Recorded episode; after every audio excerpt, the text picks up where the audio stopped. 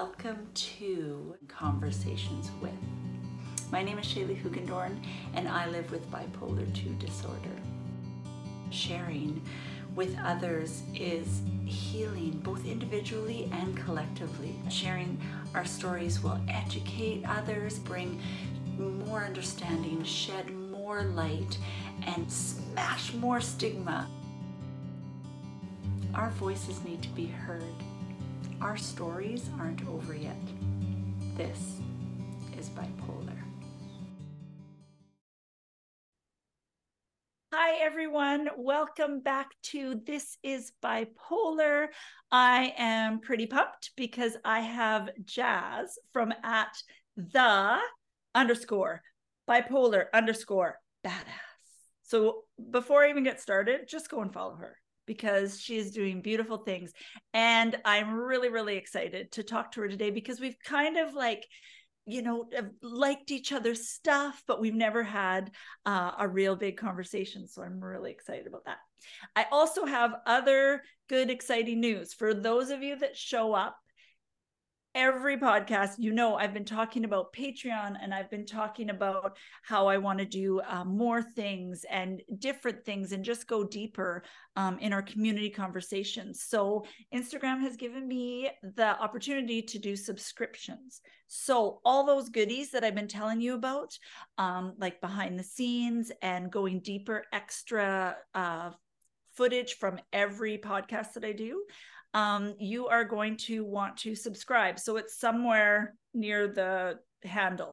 And if you subscribe, it's like $6.99 US a month. And yeah, I've got some exciting things planned. So if you if this podcast means something to you or if you follow along in the Instagram, I would be forever grateful for your support.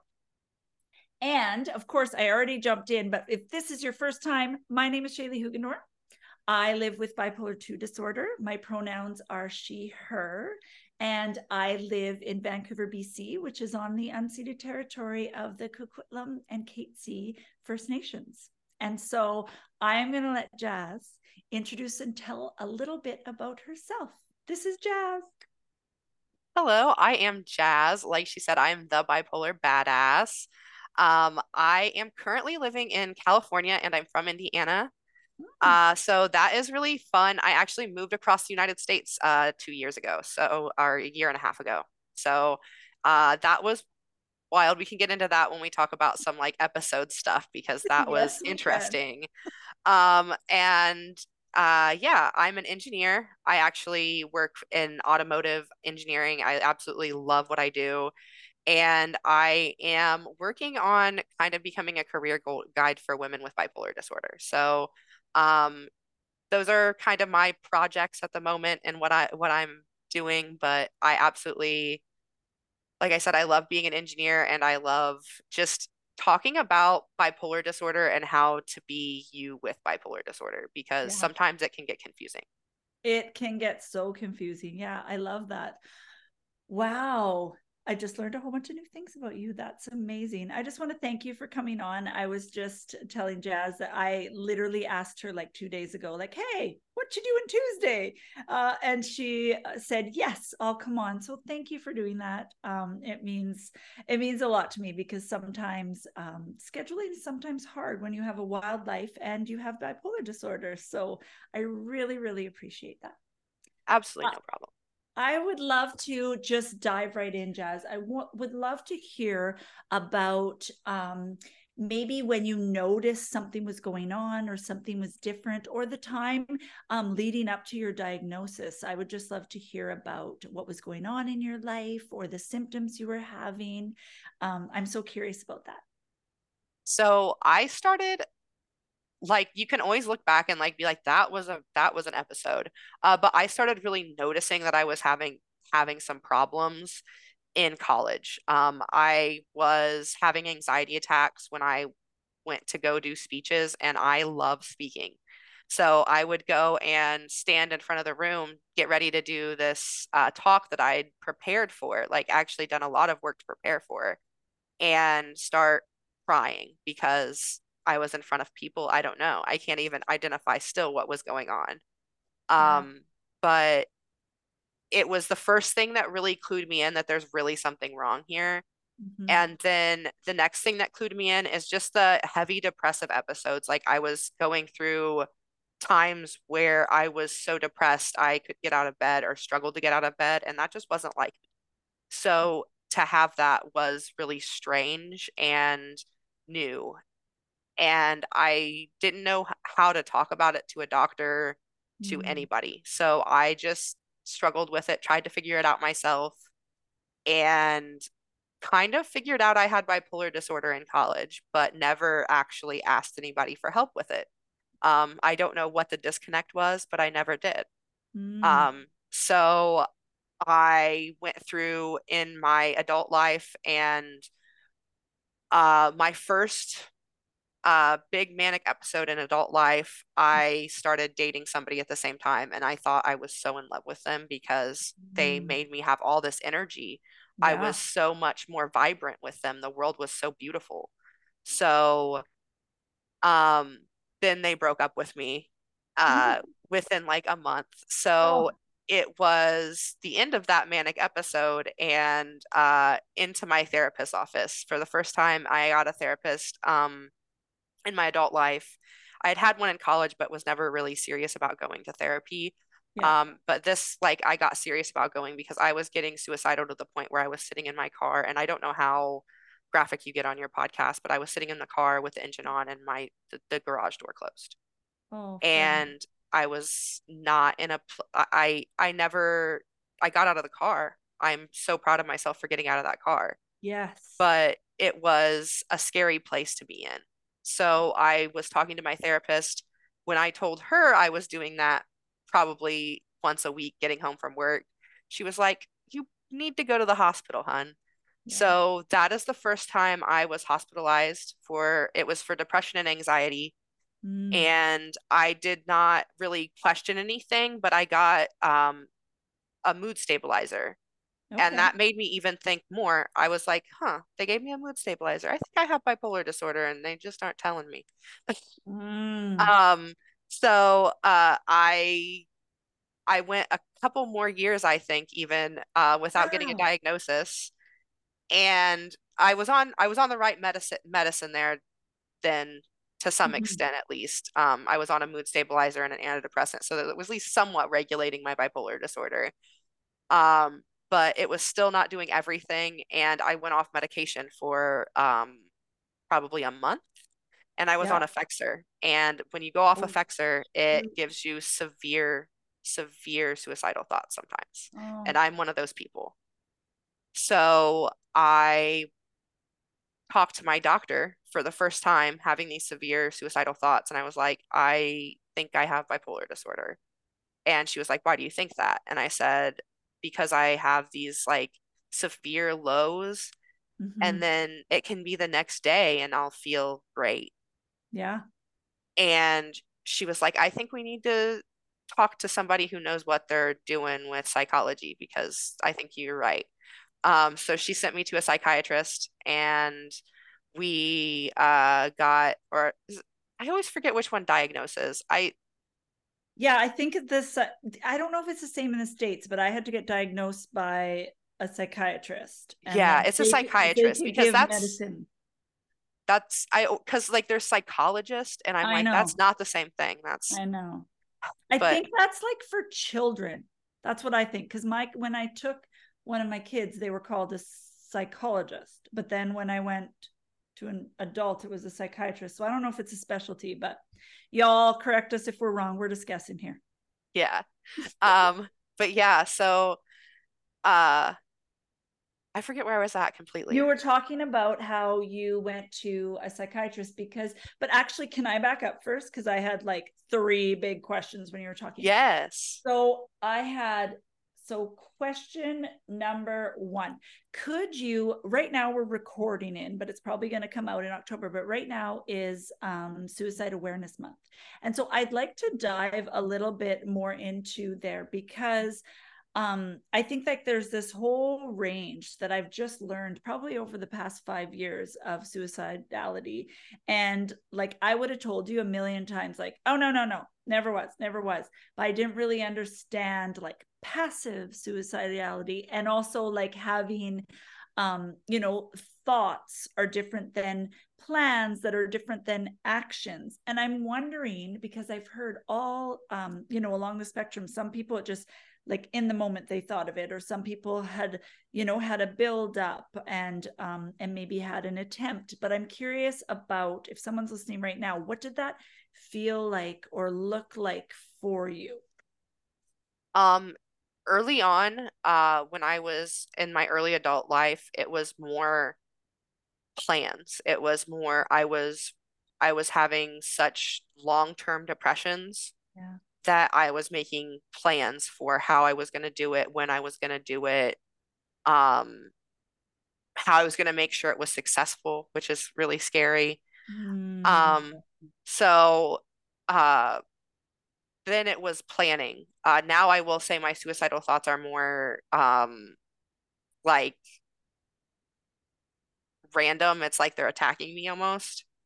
Yeah, yeah. Um, like intrusive thoughts kind yeah, of. Yeah, more intrusive thoughts um yeah. than anything. And it's I think it's something because I've worked on not getting in that headspace. Yeah. They still come because of the bipolar, but I don't get in the headspace where I'm going to plan about them when they start coming. So they just like pop up have... with these random. Yeah, and do they happen mostly in depressive episodes, all in depressive episodes, or have or is it still kind of in the back of your head during a manic episode? Um, they mostly happen in depressive episodes for me, but uh, I will say I have a lot of mixed episodes. Okay. So, um, yeah. Yeah. So you go in and out and um yeah and yeah it'll be like i have all the energy to make the plans which is the scary time to be uh suicidal right, so right right Wow. Yeah. And my other question is, and you, I don't know if you have the answer, but I found that so curious that they would give you a mood stabilizer in the hospital, but not give you a diagnosis. I didn't yeah. go to the hospital, but I went to like this um, by choice outpatient um, uh, program, or maybe it wasn't out because I spent the night for a week. But, anyways, I could come and go if I wanted or whatever, but I wanted to go there because I went on a really big high on an antidepressant. And then they had to wean me off and put me on.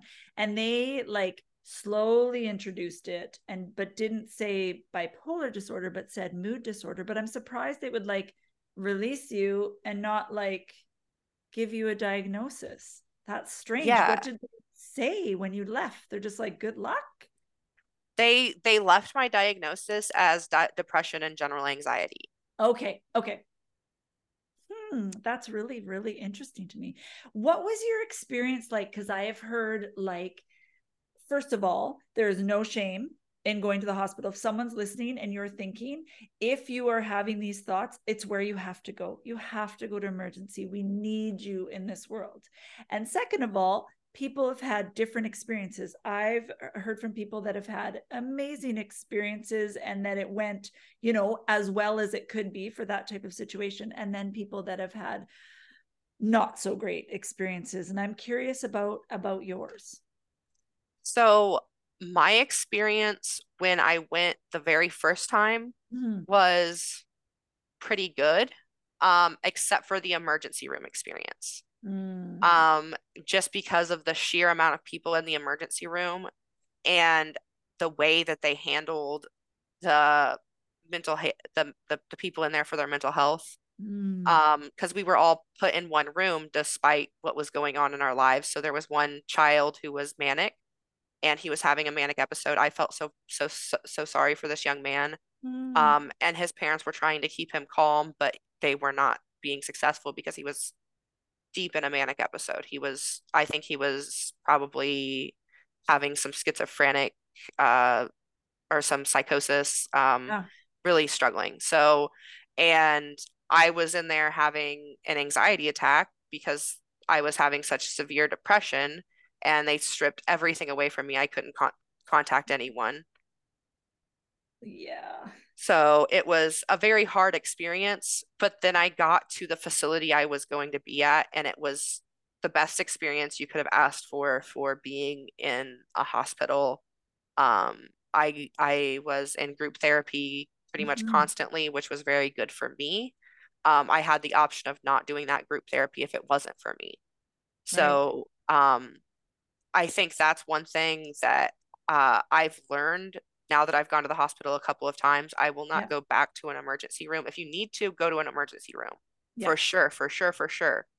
But now that I have plans in place, I I try to plan which uh I haven't got one in California yet, so I need to do that. But I try to plan like what facility I will go to specifically because most facilities you can check yourself into here. Oh, So okay. you don't have to go to the hospital directly. Oh, wow. Yeah, it's not like that in Canada. And it's uh, we it seems really cool that we have free healthcare and there's amazing parts of it, but also it's a year and a half waiting list to get a psychiatrist. So you don't have a choice. If you're not doing well, that, you know, that, that high in a manic episode or that depressed, you have to go to the hospital. Like you have to go through emergency. Yeah, wow, that's so interesting. Thank you for sharing that. Um, I wanted to keep going on your journey. You were talking about how um like how you actually got the bipolar diagnosis. So you went to your general practitioner, like your regular doctor, and they said we need someone that's more experienced with mental health. And then and then you went there. Was that a, a psychiatrist Yeah. you went to? Yeah. Yeah, it was a psychiatrist. Um, it, it went well because I got the diagnosis diagnoses I needed. I was also getting a diagnosis for ADHD at the same time because I was Okay. struggling so much at work. Yeah. Um, and I it was so frustrating because you have to sit still for that long Mm, uh, to get diagnosed with ADHD or bipolar disorder. You have to go through these huge assessments. Um, and it was a lot. Uh, and it was also a lot talking about these things that I had not really talked about before, like family type stuff, Mm, um, my suicidal thoughts. Uh, and I I looked back, I couldn't even say suicidal thoughts when she was diagnosing me. I said bad thoughts. I said Yeah. I have a lot of bad thoughts Yeah. because I wasn't ready to even admit myself what was going on, even though I'd been to the hospital for it. You know what I Yeah. mean? Yeah. So, I um, feel like our brains can convince ourselves that things aren't real, yeah. Like probably once every three years, I'm like, do I really have bipolar disorder? And so I've written like notes to myself. P.S. When you don't think you have bipolar disorder, you still have bipolar disorder, right? So it feels yeah, like they trick us a little bit, right? Yeah. Especially, do you find this? Like I find if I'm so I get hypomanic. So do you have bipolar one or bipolar two? I I'm diagnosed with bipolar 2. I have been told I have like a mixed type or Oh, bipolar. okay. I don't, Yeah, it's a spectrum, right? Like that's how I, yeah, I feel like it's a spectrum. So I was curious. Um, but I feel like when I'm hypomanic, it's like I can't even imagine or remember what it was like to be depressed. Like I can't even, right? So I never, so then if I get depressed, then I'm shocked. I'm like, right? Even though it happened be uh, pre-diagnosis every single winter, I'm just like, like it just, it's shocking to me. And then when I'm depressed, I cannot remember what it feels like to feel good again, right? Or, um, you know, uh, uh, euthymic or so symptom free. And then I definitely, um, you know, crave and I never do anything about it. I never stop my meds, but I definitely think my brain tells me, oh, it would be so much better because I forget all the hard things and terrible things about hypomania. Do does that happen to you? yeah. I especially forgetting the hard things about hypomania or the fact that you crash afterwards because you start feeling those like little twinges of hypomanic symptoms and you're like, ooh, I could stay up a little later and work on this. Just a little. Just a little. yeah. Yeah, so stealing the night. It's like this weird feeling to me. It's like I'm still because I, I have children, they're teenagers now, but when they were little, it was like the only time like someone didn't need me or do you know what I mean? And so it would like yeah. steal the night and then I always paid for it. Always. always paid for it. Um, wow, that's so interesting. What are uh, I'm curious about um what were your reactions to finally finding out like someone saying you have bipolar disorder? I was actually really excited to finally have a diagnosis, finally have some answers, finally have like something to fall back on and be like, this is what's going on with me. Yeah. And something to explain it to myself so that I wasn't so confused. Yeah. Uh, by what I was feeling. So I think because it took me so long to even, like I said, I knew I had bipolar disorder in college. I had read several articles about because I I was having all these feelings and I I was like, there's something going on. So I was looking things up. I'm I'm like I said, I'm an engineer. I'm a scientist. I mm. delve into things. Yeah. So um I was looking things up and I knew I had it. I just didn't know how to get a diagnosis. So right. it was like it was so helpful to finally have that diagnosis and confirmation. So I really embraced it. At the time I was doing uh coaching for Bod Eye or Beachbody Okay. And I like made a post. I I have bipolar disorder. I'm on these medications. I love that I can or I don't love. I I think I said I am going to be honest about how I'm feeling now or something like that. Wow. Yeah. Wow.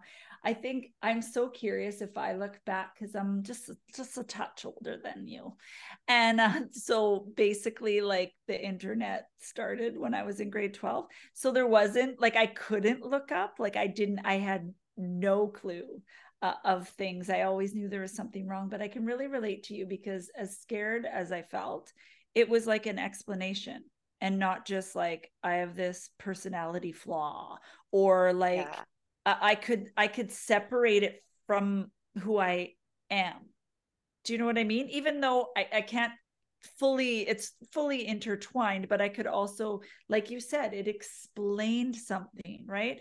And it it felt like it felt like relief to me until i thought about telling other people. Then it didn't feel like such uh, such a relief.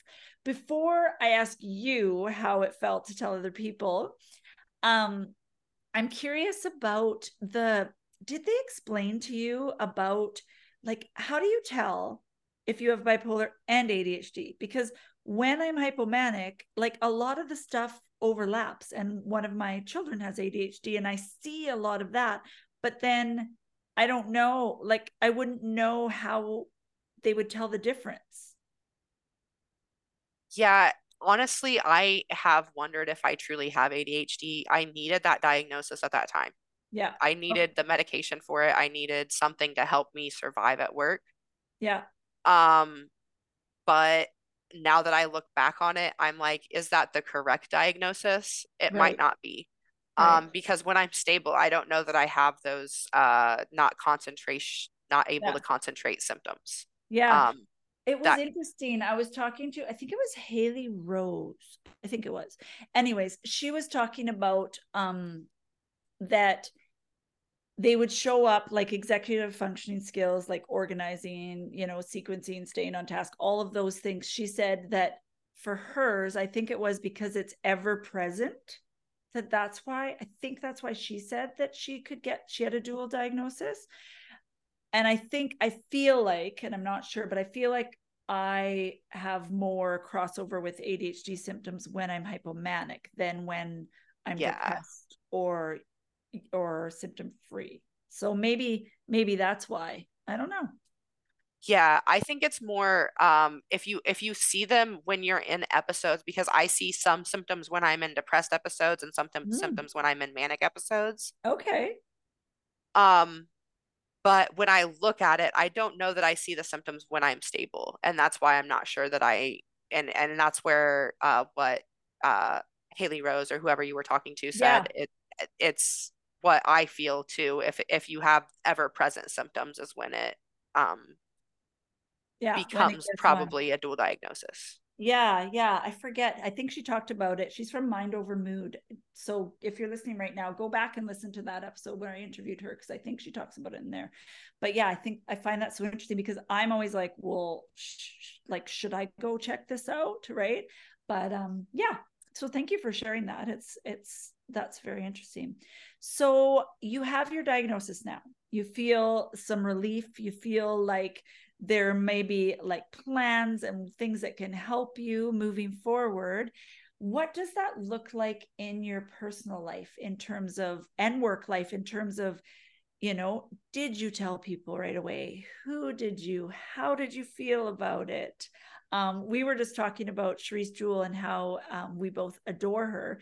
And she was the one that told me that she says, um, Did you know I have bipolar disorder? So it gives someone a minute to adjust and give an answer.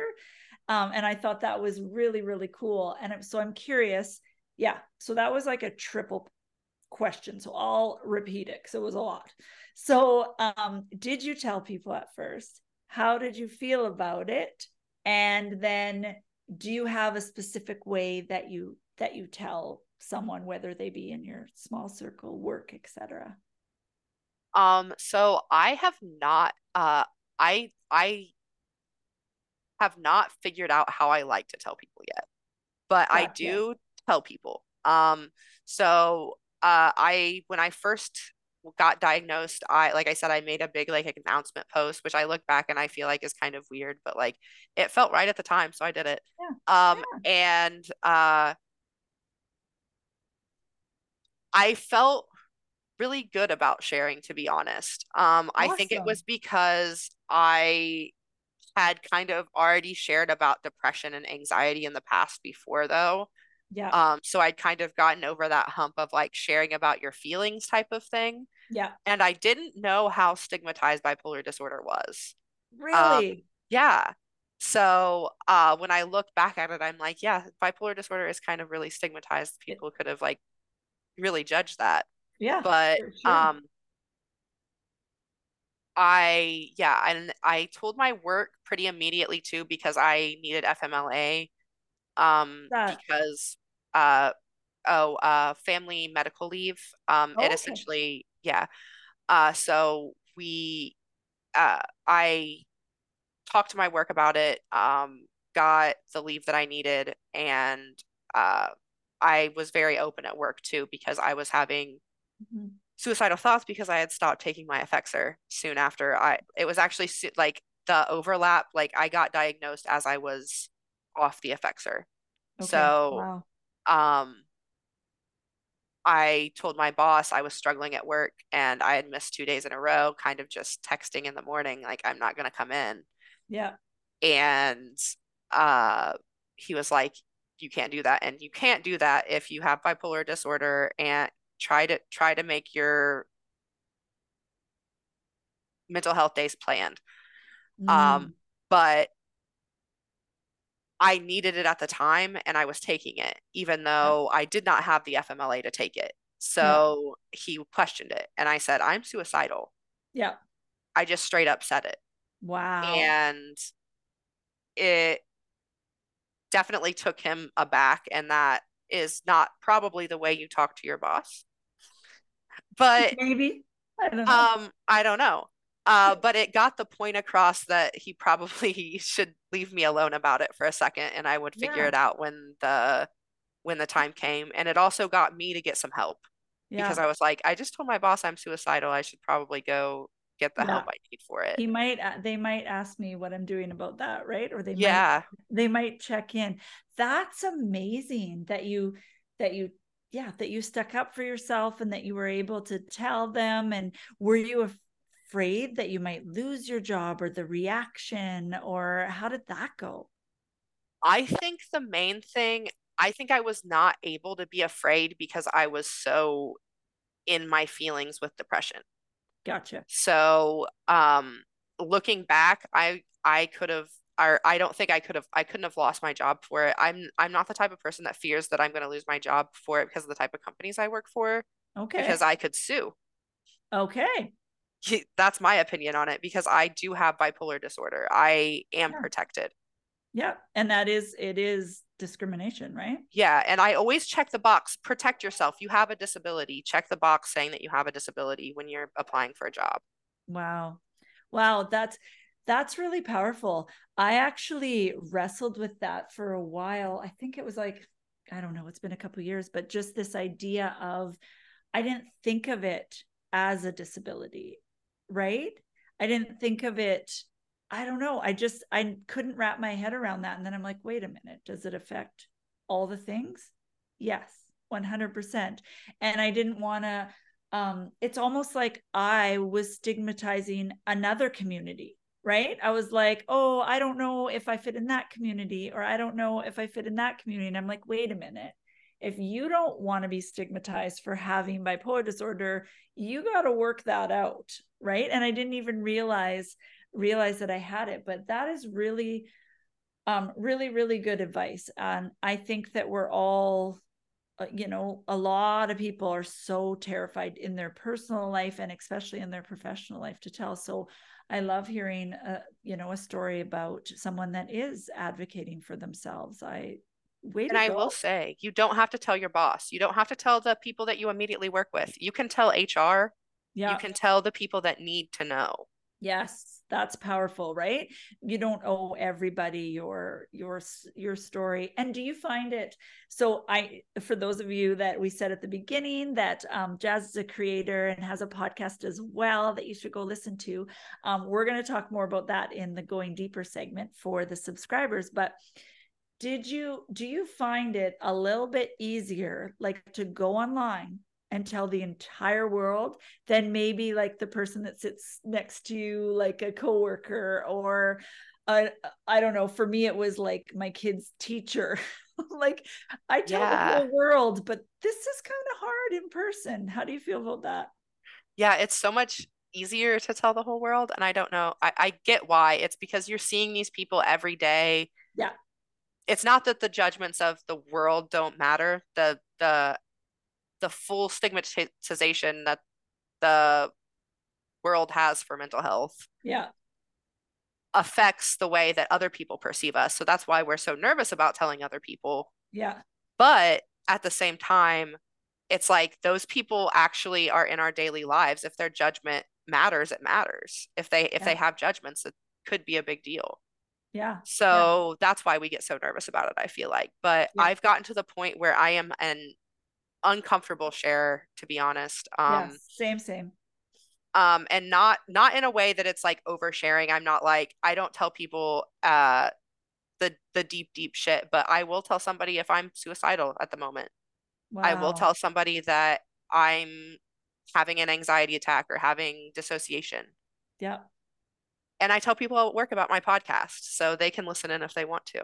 Right. So that's what I always have to decide. I'm like, okay, if I mention that I have a podcast, I have to be ready to tell this person because, like yours, the title right? Yeah. You can't just say, "Oh, I have a podcast," and then people say, when it's someone that I'm not comfortable with or I don't know, I'll I'll start off with it's a mental health podcast where I share stories, but inevitably someone's going to say, "Oh, what's it called?" And then you're like, "Yeah, hey." Right. This is yeah. Oh yeah, that's me.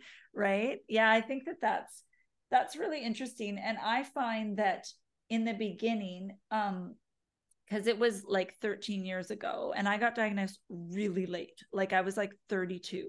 I had two children, like it was wild.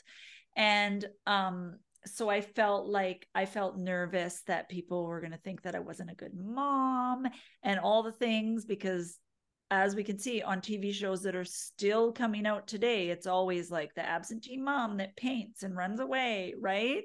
There's yeah. I'm like I don't paint. and I haven't run away. But whenever I see that on TV, I'm like, oh, I just wait for them to be like, they're bipolar. I'm like, come on. Like, there are very uh, uh many of us out there that are, you know, don't aren't yeah. the type. It's so frustrating. But um, I have found that the more I have given people a chance in my real life or or took a chance on telling them, I am shocked by some reactions in that they are so beautiful and so accepting. Um, yeah. How do you find like when you, you know, when you shared, have you had uh, more good reactions than bad? Have you have any memorable ones? Um, so I would say the most surprising one I've had, there was an older gentleman that I work with and his ex-wife has bipolar disorder and he shared a lot of stories about his ex-wife having bipolar disorder Yeah. and they weren't always the best light of course because sometimes it can it can make you have some issues with relationships if you aren't watching yourself 100%. Yeah. so he was he's telling me these stories and eventually I tell him I have bipolar disorder and I expected him to not be very supportive about it Right. and not really be very because he hasn't ha- he's had some pretty negative experiences with somebody who has that bipolar disorder and I can be understanding of that. But he's been so supportive and when I have anxiety attacks at work he's the first one to be like go outside go go do what you need to do. I'll take care of things here. He he's he has a lot of experience so he can kind of do the management side of things when I'm stepping out for a second. Wow. so it's just so amazing that he's had that good of like that response and I've had that much support in my new workplace. Um it's been amazing. So that's probably the most like surprising reaction I've ever had. Yeah. It's interesting because I don't tell a lot of people at work, but it's because of the type of job I have, not because I Yeah. don't want to tell them I'm a teacher on call, which is like fancy for substitute. And so I don't like right now I'm in one school most of the time. I mostly work for my friends because you can request. So um, you know, but I'm starting to get close to them. So they're they're finding out. And there was actually even one that I did like a bit of a, a leave for them because their daughter literally was having a, a mental health episode. And so I had never been really open there before because I meet them like once or twice. I go to your school. I'm not going to be like, hey, and I'm with the kids alone half the time, right? Yeah. So, um, but recently I've been kind of opening up because they asked me to like, because we're older, they start with asking me about Facebook. And then I know that, like, because I share my podcast on there and I share things on there, and sometimes by accident they get all linked. Yeah. by, by Instagram. Like at first I was doing it on pers like it did this personal account and I thought it was going to the other account. Not that it matters, but I know they're going to find out. So I I just started talking about it and I cannot believe one how supportive, but two how many people have come up. I've had like EAs that are in the class helping, you know, a, a certain child that have been like one actually whispered to me like only my husband knows. I saw your podcast or or someone that I would have never guessed, which is again me just having to undo all that stigma and stereotypes we've been taught. That um, when she had a hospitalization and an attempt when she was in her teens, and so I've forged this like deeper relationships with people that I didn't even I didn't even think or I thought might judge. So you you might be surprised, right? What what people think. Have I had bad reactions? Yes. I used to go to a, a very old school fundamentalist kind of it was very cool but very um a very i'm trying to be kind uh traditional church. And there was um a huge group of folks that were not understanding. And even though they were kind-hearted said some said some hurtful things. So i don't even know why i'm going off but i get really excited and interested about talking about telling people because I know like out of the amount of messages that I get every day, a lot of people have said I haven't told anyone, and my heart breaks because to have to already deal with the illness and then hide, I just feel, I feel so, so, so sad about that. Yeah. It's just, oh. okay. I want to hear about your like some of your memorable episodes and i'm feeling like the move across country one that you mentioned before that we need to talk about this so Yes. tell me about this i'm assu- i'm assuming but tell me if i'm wrong possibly a manic episode Yes. So it started out, um, I got an email at the end of December for a job that was my dream job. Mm, So I, I of course got so excited and immediately went hypomanic. Um, because that excitement in me just spurted up. Yep. Um, and uh, it helped me get the job. Um, Yep. because I was uh able to have the energy to do the work to research everything I needed to research. And uh, about two weeks before I got the job, I also got a puppy. Oh, Um, I was manic. I was Yep. manic at the time, and Yep. we bought a really expensive puppy. Um, and then I hear that I got this job that is literally across the country, like literally in California. I just bought a puppy. I have Yeah. two dogs already. Oh, wow. Um, and I have a house in Ohio that I am only three years into buying. So all of this happens, and I'm like, I'm going to take this job. And I am severely manic, not able to plan anything. Yeah. Um, I'm to the point where I'm actually, I will call it a manic episode, even though, um, because I I was so severely unable to have a grip with reality because Yeah. I thought it was like sane to be doing this. Like looking back, it's like that was a little bit outside of the realm realm of stability. Like Yes. um thinking you could just up and move that quickly. Yeah. So I ended up moving across the United States with nothing but my CRV and a few buckets of clothes and um not even enough to make it across the United States. I called my parents to get gas money to make it to cross the United States the rest of the way and for money Wow. to uh, pay for my Airbnb once I got here.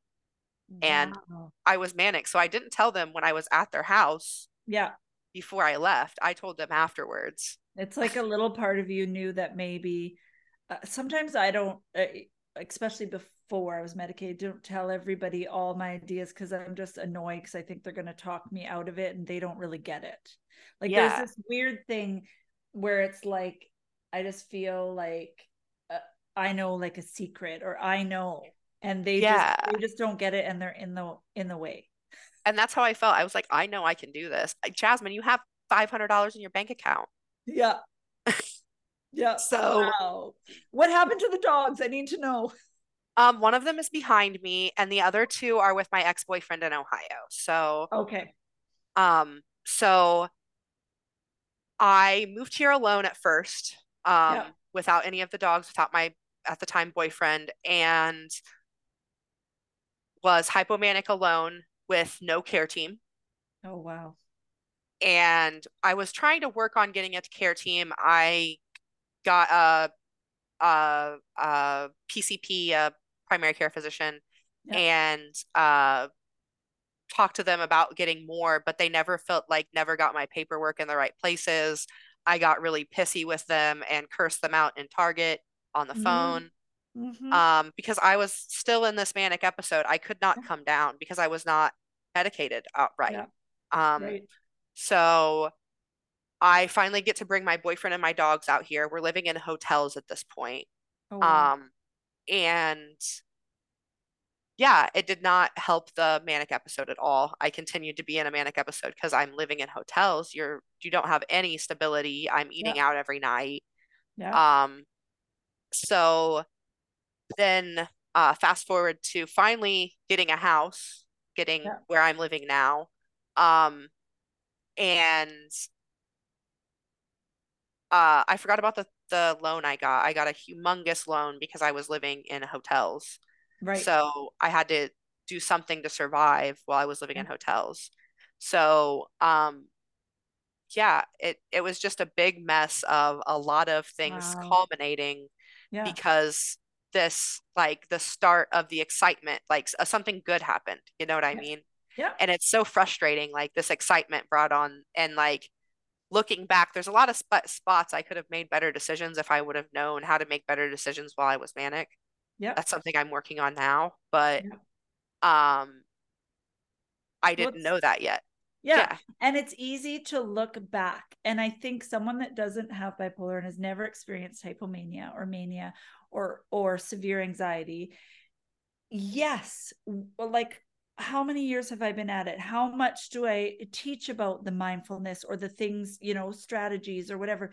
But when you're in it, sometimes they feel impossible. It's kind of like when you're in it and you're depressed, the things that you're supposed to do to try and help, help yourself not be depressed are the hardest things to do.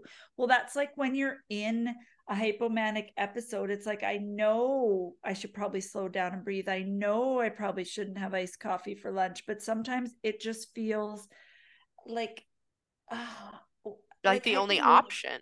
Yeah. So it's like hypomania. It's not the things that you think aren't just suggestions. They feel like urgent demands. Like, yeah. this is what I'm doing. Right. So I can, I can completely see why you do this and I, why, why this happened. And also, uh, people don't understand that it isn't always bad or hard or difficult things. It can be beautiful things. I probably had a one of my highest hypomanic episodes looking back is at my wedding. Right? And that's a beautiful thing and a good thing, but the bipolar brain it's just change, right? Change uh, just can can trigger it if we're not super duper careful or if we have no idea, right? Yeah. So I think if someone's listening that loves someone with bipolar, I try to explain that it isn't um you know often it, it i am trying right often yeah.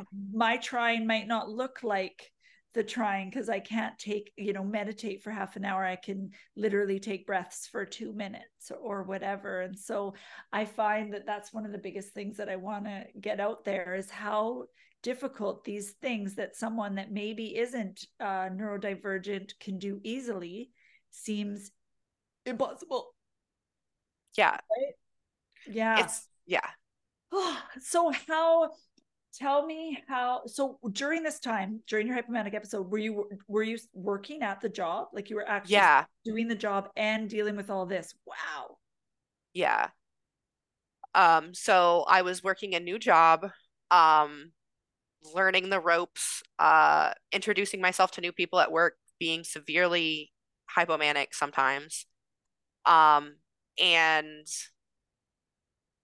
oh going to going to parties at work. Somebody had a going away party and i went to a party at work and or a work party not a party at work a work party. Yeah. And i drank too much because yeah we're good times. Yeah yeah. And i am a manager. That's not something that i need to be doing. So right. it it's still like looking back i'm like man i wish i wouldn't have done that that early yeah. on. Like yeah made fun of the guys because they were making faces when they were drinking. Like, yeah, yeah. You're like, oh, cringy. Was that me? Oh, that's gonna yeah. you up at night when you're sad. yeah, but um.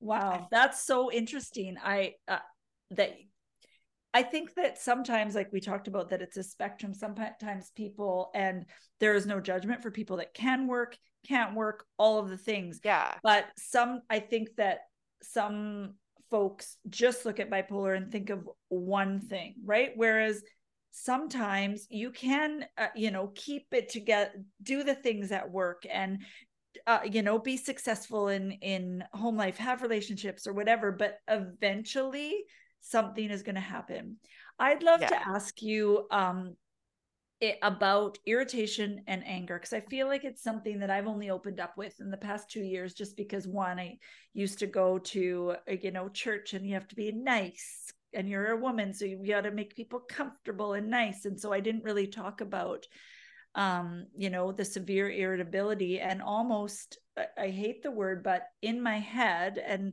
it doesn't mean I took it out on people but like the intense rage I could can feel like so quickly. Can you relate? Tell me about the things to do with irritability. I, I would love to yeah. So the I have such I get blackout rages. Wow. And it's so it it's scary to think I don't remember what I said. Um, I've never had something where I didn't remember what I did and like actually did something to hurt somebody or do something that would have hurt somebody um but but it's scary to think that i don't remember what i said so like i could also not remember what i do. Right.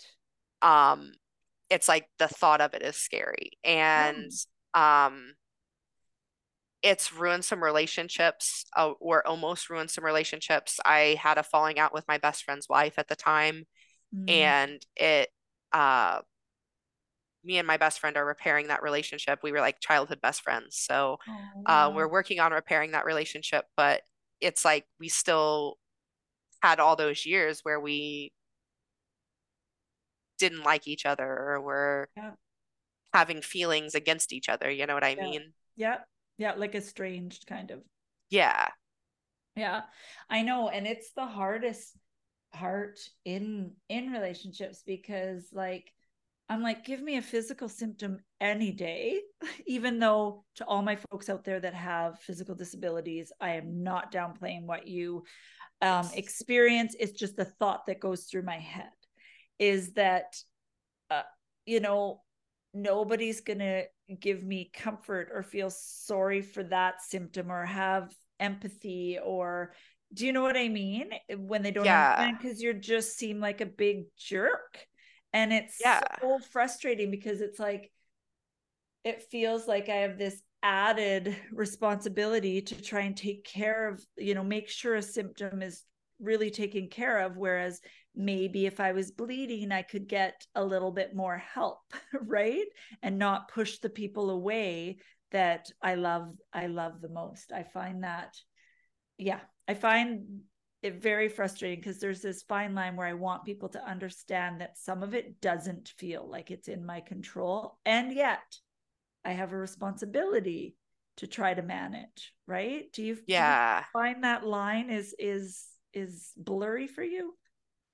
It's it's really hard. Um it I think my most recent example, um at the very end of that manic episode, um, which ended recently, um, I broke up with my ex-boyfriend.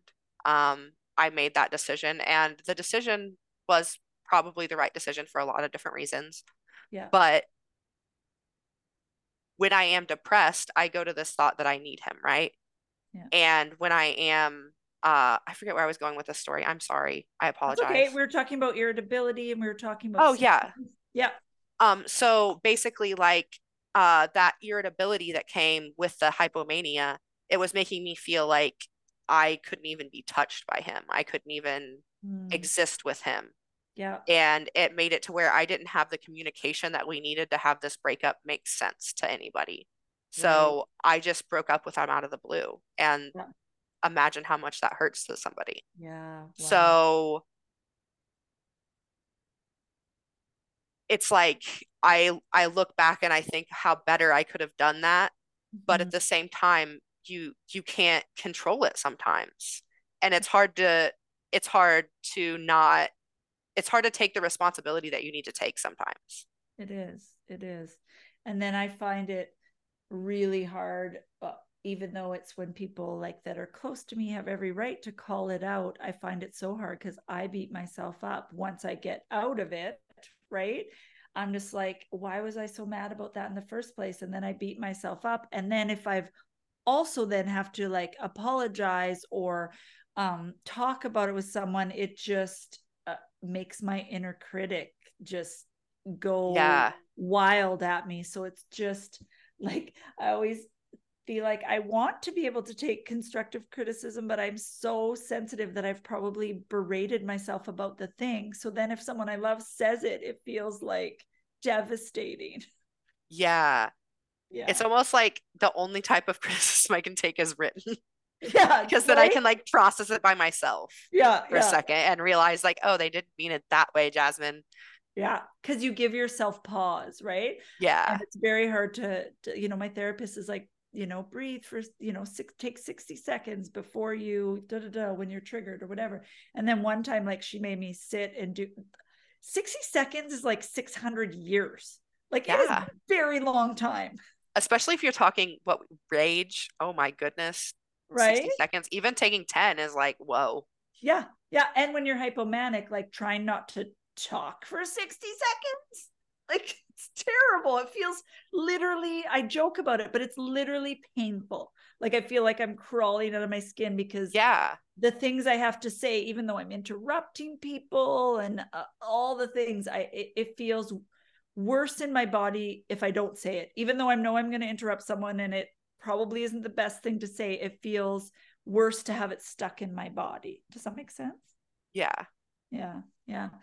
What are some of your um you know, rate I've been talking a lot about our like warning signs and I've been trying to write those down down for myself too a lot to remind myself the little warning signs beforehand. Are you able to recognize those um with let's let's start with getting depressed? Like does it come on for you like bam or do you have little warning signs um i'm starting to work on identifying them more but I definitely do have some some little warning signs like with depression. It's like these little breadcrumbs of like tiredness. Mm. So like mm. I'll be more apt to want to take a nap in the middle of the day or um more likely to not want to get up and go do something at work as soon as it's called. Yeah. Um things like that. Yeah. Um yeah it was interesting. I was talking to Julie Fast, um, who's written all the books, and she was saying like uh bipolar disorder is a sleep and energy disorder. And I was like, that's that's the first thing. Like you said, the how did you say that? I love that. The breadcrumb of t- breadcrumbs of tiredness. So yeah. That's little so breadcrumbs of tiredness. Write that down. Patent that. I love it. it's true. It's true. Um, and then w- with your, are you cyclical or you said mixed episodes? So I'm thinking maybe you don't exactly know what's going to happen because mine was like calendar cyclical before I was diagnosed. Do you know? Um, I I notice a little bit like spring. I will go hypomanic if I haven't been. Um, now I live in California, so I don't really notice the depression side of things. But like when I was in Ohio, it was hard because um, I would get depressions when it would get like really snowy and like you couldn't go outside and do things. Yeah. Um, but it's more so like the bipolar symptoms are almost like separate from that sometimes. Mm-hmm. It's like I can have like the the the sadness from being cooped up and yeah. still be in a hypomanic episode and then it's really like you're cooped up and hypomanic both at the same time. Wow. Um and then you yeah. probably feel like trapped right? Yeah. Yeah. Oh i can imagine. And so what are some of your um early hypomanic signs if you're aware? Um I would say just getting more goal oriented, which really sucks because I am absolutely like the most goal oriented person. I love going after big things in my life. But when I start having like the thought that, oh, I could write a book, like I could start doing that like tomorrow. Um, I could get my PhD. When I start having those thoughts and they're all coming in at once, and I'm thinking I can actually do it like right now, yeah. without much planning, yeah. then it's a it's a pretty solid sign that I'm going hypomanic. Yeah. Yeah, that's so true. Because I think what's hard for people to understand too is that some of these things are attainable. It's just if I'm not managing or medicated, um, it's the sheer amount of yeah.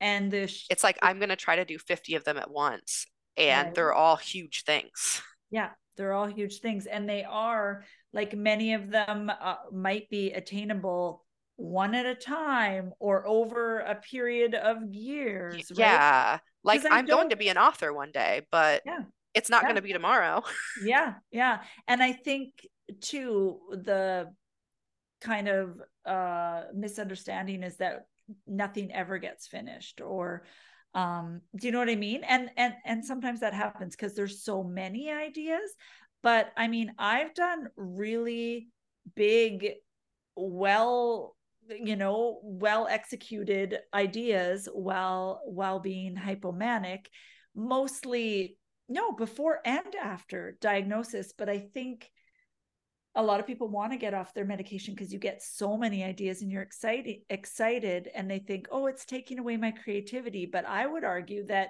it actually you are already a creative person and if you can if you're man you know managing yeah. medicated because i'm like i know for some people maybe it doesn't work but i'm pro medicine saved yeah. my life Um, but I find that it helps me focus on one. Like if I wasn't managing and medicated, I wouldn't have been able to consistently do this podcast for three years, right? I knew like that's why I do two a month because I know because I have my career as well. I know that that's sustainable because sometimes yeah. I run, run, run, run, run, run, and then crash, right? And even though, uh, you know, I hope to be able to do one a week, I I just wanted to be able to keep showing up, and I think so. I would argue that we're, except for when we're depressed, we're not less creative. It's just the sheer amount of ideas and the sheer amount of confidence, right? Yes, and I like to say with the the whole manic confidence yeah. Just a note for all of us who do have bipolar disorder that manic confidence isn't founded confidence. It's not true confidence. So remind yourself of that if you can. If you, if you have the ability when you're manic, remind yourself this confidence doesn't isn't founded on anything. Yeah, that's so true when we get the grandiosity. And it was interesting um I always bring up other people because I've been having these conversations. I get all excited. But Julie Fast-again was talking about what it actually does in our brain. She explained to me is that, you know, we can have these ideas other times, but what happens is it takes away when you're manic or hypomanic, the part of your brain, it stops you with having inhibitions. So it's not yeah. that you wouldn't have these ideas anyways. You just don't have those um you know hey wait a minute what would that look like? Or what do you need to do to be able to like jasmine how much money would you need for gas to maybe leave? Yeah. Right? so it takes away those those inhibitions and and you know foresight to to plan. So that's yeah that's that's wild. Well this has been such a good conversation. I am I'm so grateful to just be with other bipolar, and I'm sorry, but I'm calling you my, one of my besties because yeah. you come on my podcast and I feel instantly um, connected and uh, just that heart connection and just really understanding each other means means the world to me. Before we wrap up and go and do our other um, extra going deeper part, I would love to hear if someone was listening right now and they were really struggling or identifying with a lot of things that we're saying, but haven't told anyone, or if they do have it, um, they are in an episode. What what word of um, you know encouragement or what would you say to them right now? So I would say you can make it through anything. You've made it through everything so far. Now's no different. So this was actually one my dad kind of gave to me before I left for California, before he knew that I only had $500 in my bank account. um, but he said, I've always known I can make it through anything and you are no different. Wow. So it it reminded me that I can make it through this. I can make it through the hard times. I can yeah do the tough things that are necessary. So if you are currently going through the tough times, don't move across the country on $500. But you can make it through with good care, good self-care, good good care team. Yeah.